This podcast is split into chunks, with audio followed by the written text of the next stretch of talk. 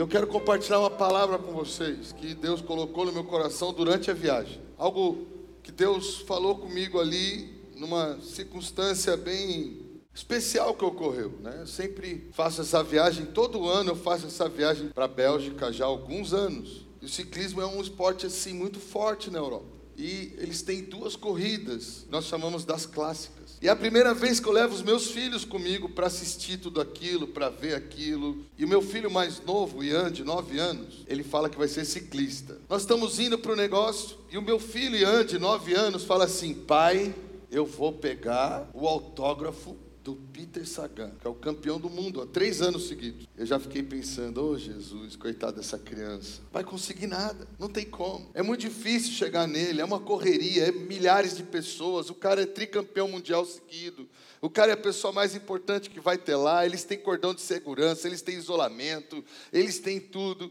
e nós fomos lá, e eu só sei que ele chegou lá, na primeira corrida que antecipa o Paris-Roubaix, no Flanders, ele chegou lá, já falou com o cara, pum, ganhou uma garrafa do time do cara. Eu já fiquei olhando, falei, esse moleque, pai, eu vou lá, que agora eu vou pegar um autógrafo dele. Daqui a pouco tá aquele negócio, aquele cheio de gente, cordão de isolamento, segurança, tudo aquilo. O moleque pegando autógrafo do cara. Só que aí continuou a semana, ia ter a, a principal corrida, a mais difícil e a mais importante. Milhares de pessoas de toda a Europa, tudo lotado, é uma loucura de gente para todo lado, aquele treco doido. E tudo lotado, e ele no carro, pai, compra a camisa para mim de campeão do mundo, porque ele vai assinar a camisa. Comecei a ficar preocupado, dele ficar frustrado, dele chegar lá e nada acontecer de tanto que ele estava idealizando o negócio. Meus irmãos, daqui a pouco, o cidadãozinho volta. Olha aqui meu outro autógrafo. Caramba, eu fiquei pensando, Deus, o que está acontecendo? Isso é difícil. Pai, eu vou lá pegar outro. Aí a pouco ele saiu correndo, foi. Aí a pouco a Aline, Ricardo, Ricardo. Eu falei, o que, que foi? Olha lá, ele acabou de entrar no ônibus da equipe com todo mundo. Ele está lá no negócio e ele está lá dentro. E eu falei, como assim? Ele está lá. Daqui a pouco o homem, a Aline tem o vídeo. O cara saindo do ônibus e ele saindo atrás. Aí ele chegou lá para mim, pai, olha aqui, ó, dois autógrafos. Aí ele estava com dois. Aí ele chegou lá. O cara deu touca, o cara deu boné, o cara assinou, o cara já tinha assinado uma, entrou no ônibus, foi lá e disse: Não, vou assinar de novo. Quando ele saiu, eu fiquei assim, falei: Deus, isso não é normal. O que está acontecendo? Falou: Quero te dar uma lição. Abre Mateus capítulo 18. 18, 1. Naquele momento, os discípulos aproximaram-se de Jesus e perguntaram: Quem é o maior no reino dos céus? E Jesus chamando uma criança, colocou-a no meio deles e disse: Com toda certeza vos afirmo que se não vos converterdes e não vos tornardes como crianças, de modo algum entrareis no reino dos céus. Eu falei, Deus, o que você quer dizer com isso?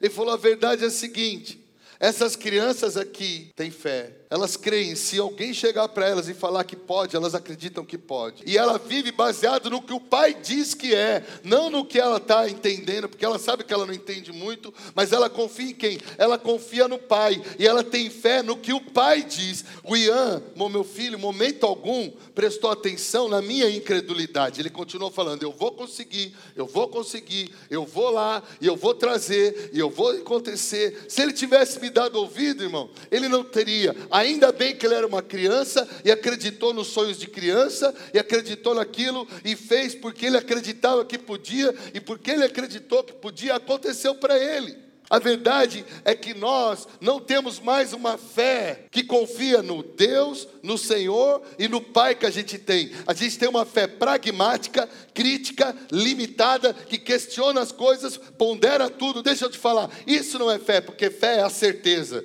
A verdade é que nós não somos como crianças. Eu falei, Senhor, o que é isso? Ele falou, sabe, eu quero que você entenda uma coisa. Eu sou o Deus que basta uma palavra minha e tudo se faz. Eu sou o seu Deus, que se eu quiser, eu faço você ir ter e acontecer a hora que eu quiser. Eu sou o Deus que abro porta e fecho porta. Eu sou o Deus que te coloca onde eu quero que você esteja, independente das suas condições, independente do, do papel que você tem, independente de quem você é. Se eu decidir que hoje você pega o autógrafo, hoje você pega o autógrafo. Se eu decidir que hoje você está no ônibus, hoje você está no ônibus. Se eu decidir que hoje você ganha um presente, hoje você ganha um presente. Porque eu sou Deus. E você precisa começar a acreditar em quem eu sou e não nas suas condições. E não em quem você é. Não tentar me descer e me colocar no seu nível, mas entender que você precisa acreditar que eu é que quero te trazer para o meu nível. Hebreus capítulo 11, versículo 1 fala assim: A fé é a certeza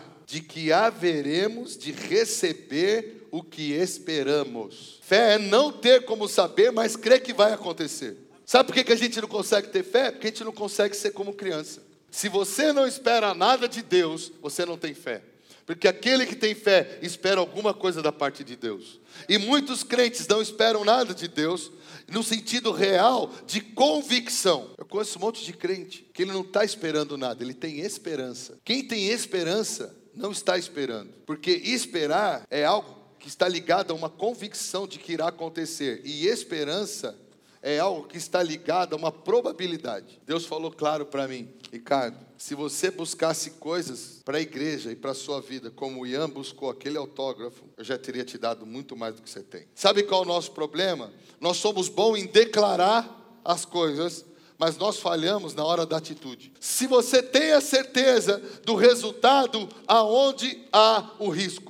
Viver pela fé, irmão, é viver uma vida apoiada na nossa relação com Deus, não na nossa relação com a igreja. Você precisa ter clareza quem Ele é. Ele é Deus, Ele é Senhor e Ele é Pai. Muitos de nós só o conhecemos como Deus, aquele que pode tudo, mas que está lá e nós estamos aqui. Um outro tanto conhece Deus como Senhor, aquele que, se você fizer o que Ele espera, Ele te dá as coisas, como recompensa, como salário. E poucos têm experimentado Deus como Pai, porque isso exige muita intimidade com Ele, tempo com Ele, diálogo com Ele, abrir o coração para Ele, conhecer o coração dele, deixar Ele tratar o caráter. Eu passo, por consequência, agora, saber o que Ele quer. O que, que Deus, como Deus, quer? Salvar o mundo. O que, que Deus, como Senhor, Ele quer? Edificar uma igreja. O que, que Deus, como Pai, Ele quer? Transformar o nosso caráter e nos abençoar. Versículo 3 de 11. Pela fé compreendemos que o universo foi criado por intermédio da palavra de Deus e que aquilo que se pode ser visto foi produzido a partir daquilo que se não vê. Quando Deus é só Deus, você fica torcendo para ele lembrar de você. O Senhor desiste do servo, mas o pai não desiste do filho. Por isso que ele é o nosso Senhor, mas também é o nosso pai. Todos estes viveram pela fé e morreram sem ter recebido o que havia sido prometido. Contudo, viram-no de longe e à distância o saudaram, reconhecendo que eram estrangeiros e peregrinos sobre a terra. Os que se expressam dessa maneira demonstram que estão em busca de uma pátria, pois se estivessem cogitando sobre aquela de onde saíram, teriam a possibilidade de voltar. Em vez disso, aguardavam eles pela pátria excelente, ou seja, a pátria celestial. Por esse motivo, Deus não se constrange de ser conhecido como Deus deles, mas lhes preparou uma cidade. Eu sei de uma coisa, eu posso não ter tudo aquilo que o mundo fala que é o melhor ter aqui nesse mundo, mas eu tenho certeza que o que tem lá no céu esperando por mim, aqui no mundo não chega nem aos pés. Nem olhos ouviram, nem ouvidos ouviram o que Deus preparou, reservou para aqueles que o amam.